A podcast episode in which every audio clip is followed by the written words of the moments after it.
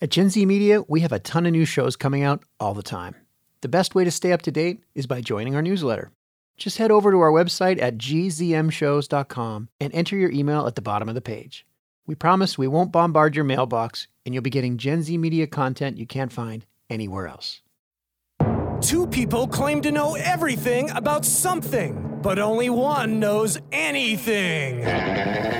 President Roosevelt wore an anti gravity belt. Dinosaurs had two brains. Lucky kids live on Mars and go to school in flying cars. Or at least they will one day. Believe me, I'm a historian.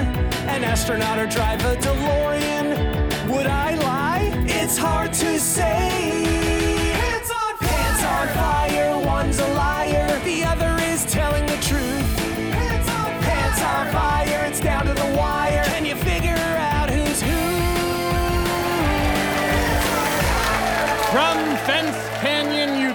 this is Pants on Fire. And now, here's your host, Deborah the Hulk Goldstein.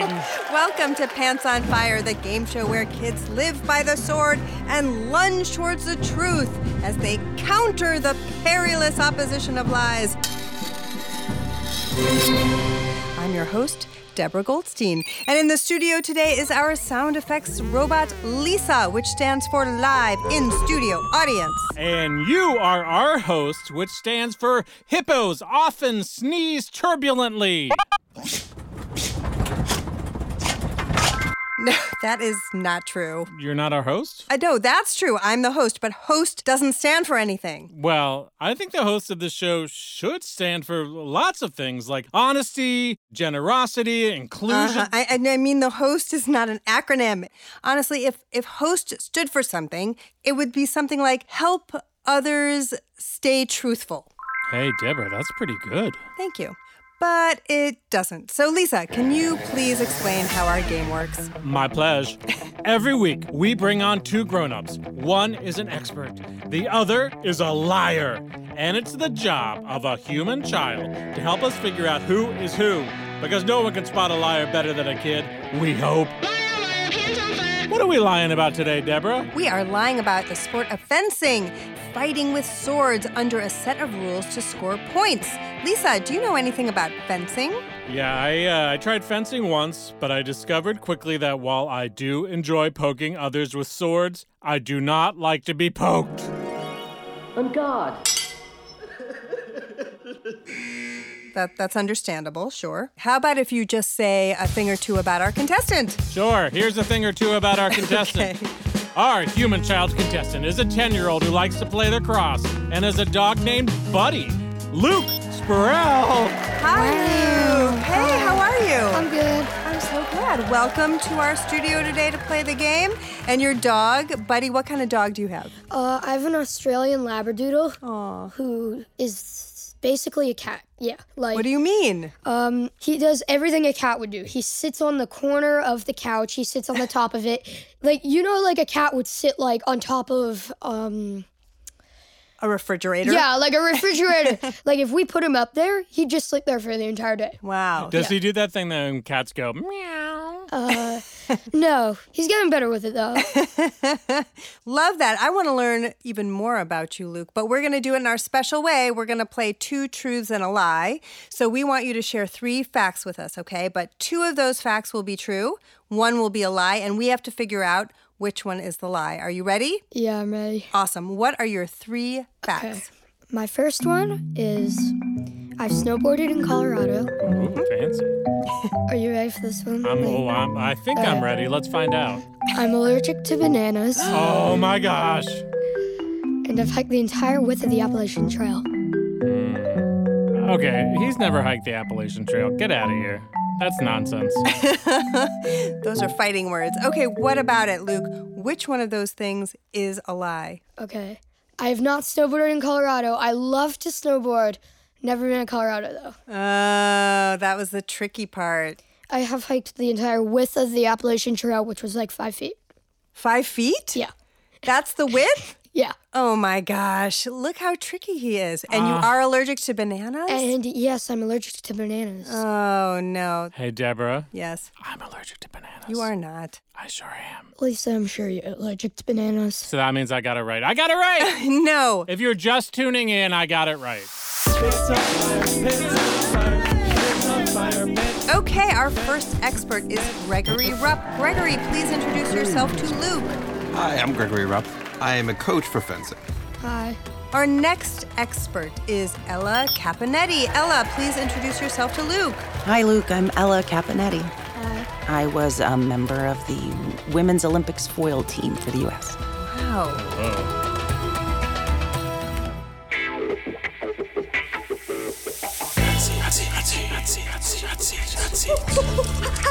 Drop it like it's hot. That sounds like an invitation to start our game. Really? I, I thought I uh, used the hot seat sound. You did. Yeah. That's what that sound tells us. Oh, right, right, sorry. Okay, yeah, it's hot seat time, everybody. Yes, that's when we put our experts on the hot seat while they answer Luke's questions. Lisa, which expert should we put on the hot seat first? Uh, Gregory Rupp, because you can say, What's up, Rupp? okay, fine. Speaking of which, what's up, Rupp? What's up? yeah. All right, Luke, what question do you have for Gregory? Okay, Mr. What's up, Rupp? Yeah. Uh, yes. Nice. Okay, um, can you explain the rules about fencing? Like what you had to teach your students? All right, fencing involves two fencers. They face off on what's called the fencing strip, and they can't go sideways as much because the strip is only about four feet wide, but they can go forward and backwards for 45 feet. They will try their best to hit their opponent and open up their opponent and try to trick their opponent so that they can find an opening to hit. And the electric machine will show you when they hit. There's a button at the tip of the foil so that when they um, when you press it against your opponent, the light will actually turn on. Sometimes both lights go on, and the referee has to decide by des- by rules called right of way who got the touch, who got the last block, and then the hit. Who got the touch? It's who got the touch? Um, if it's a five touch bout, whoever gets five first wins. You can um, make four mistakes and still win the bout as long as you get that fifth touch.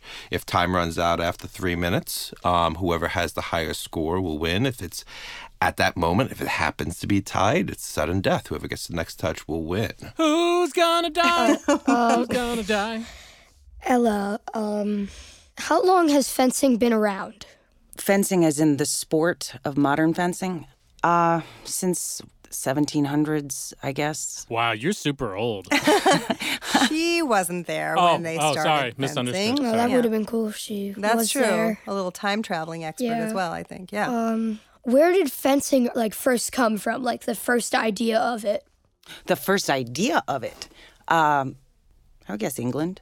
Is there a history lesson that goes along with training for the Olympics? Is that something that you learn on the job in training? You know, my dad, um, my dad's from Italy. And uh, when he got here, he was horrified that they didn't have like there they they have fencing in schools like like we have soccer and basketball, and he was kind of horrified by that. So he started teaching me at an early age, and that came with a history lesson. But it came with one from you know a guy from Italy who claims that fencing originated in Italy and France stole it and the whole nine yards.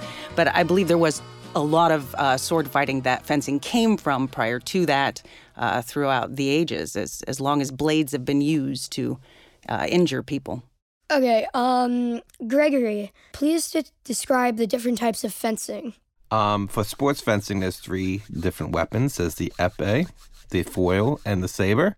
The epee you hit with the tip, the foil you hit with the tip, and the saber you hit with the side. So if the first two you both hit with the tip, what's the difference between those two? Excellent question. The epee target area is the entire body, while the foil is just the torso, including the front and the back, of the chest and the back.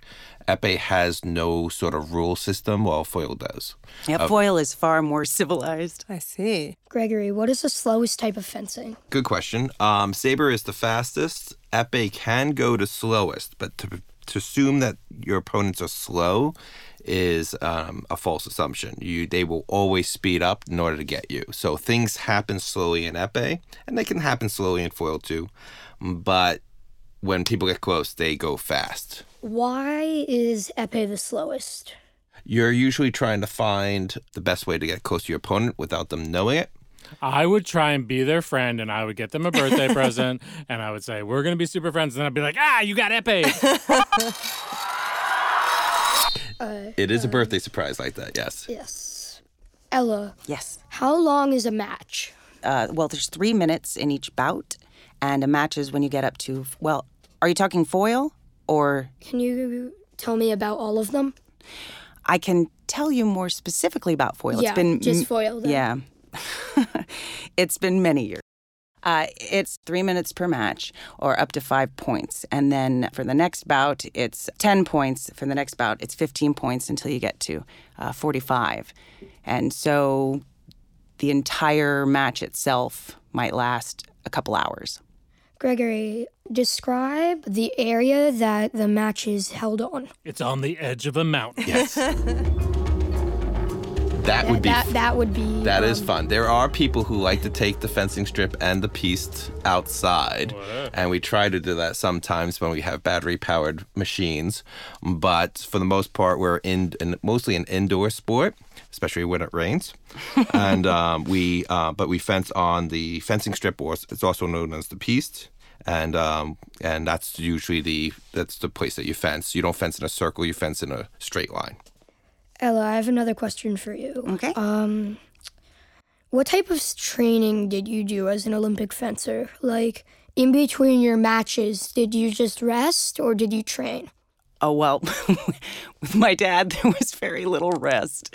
It's it's pretty much training. Though you do have to rest your quads. You can't go at it every day because of the stances that you're having are especially, you know, hard on the quads.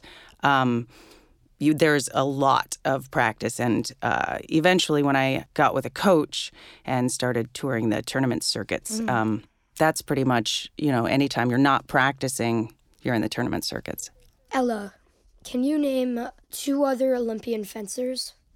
Uh, Ibtihaj Muhammad is my favorite right now. And then uh, the very, very first um, female Olympian, Ellen Osiier, won the 1924 Paris Games. She's from Denmark.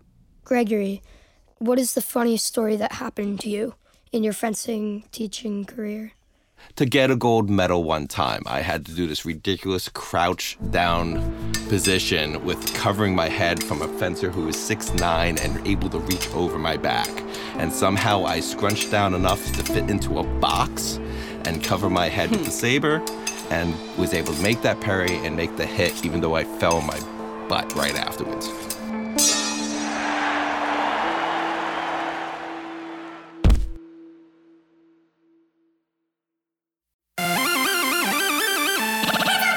It's time for the Shorts on Fire round when our experts have to answer as many questions as they can before time runs out. There's no time to retreat, so get ready for this quick bout. Luke, let's start with Gregory and ask your Shorts on Fire questions now. Go. What do you call a friendly game between fencers? About Why are the uniforms white? tradition, Show the blood. The first electronic scoring machine was invented in what year? I'm going to have to guess in the 30s, but I don't know for sure. Name one reason a fencer might get a yellow card. Oh gosh, so many different ways. In saber, if you cross your feet forward, uh, it's called a flèche, and you can get a yellow card for that. What is the word for a fake attack? Feint. That is all the time that the time has. Excellent. Now we're moving on. Time to ask Ella your Shorts on Fire questions. Ale! Go. What defensive move is used to block an opponent? I'll recover. What sword is known as a cutting weapon? The saber. What year did fencing become the Olympic sport? 1872. Which came first at the Olympics? Women's foil or women's saber?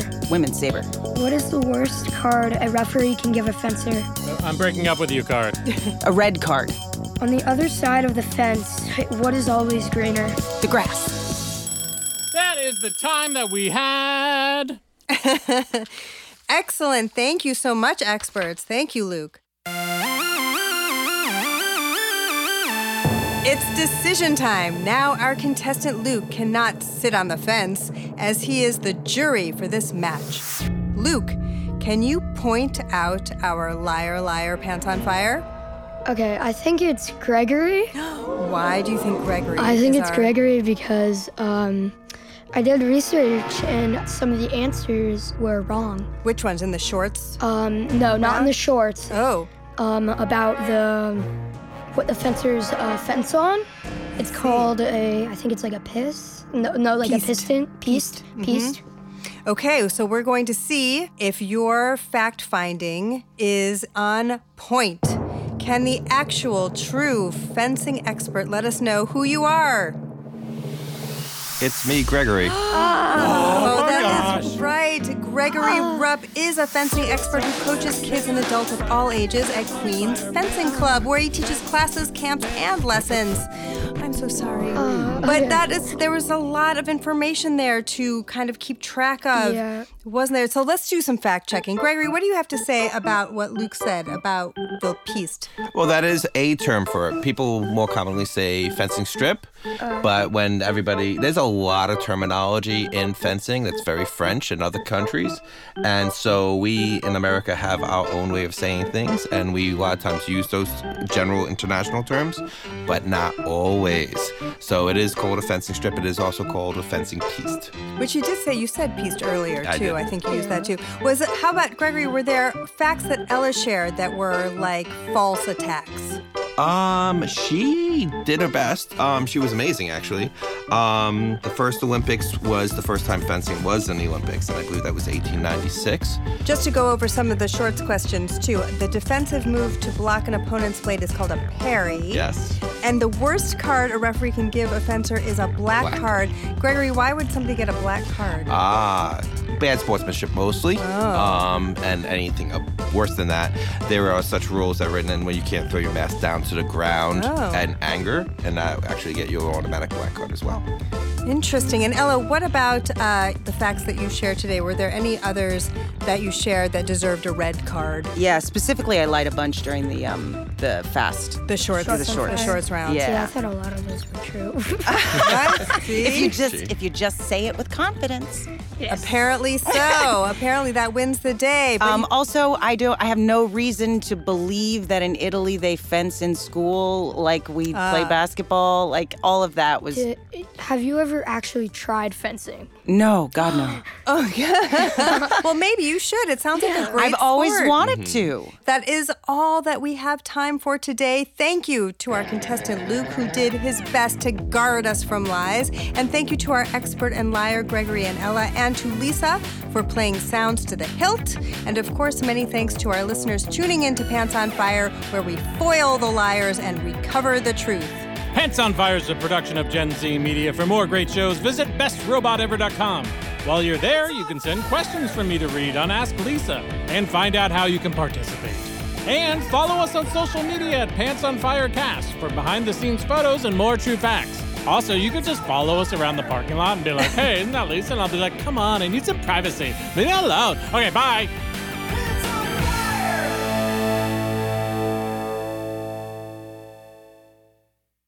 Hey, it's Chris Tarry, sneaking in at the end of your show to let you know that we have a new website for Gen Z Media.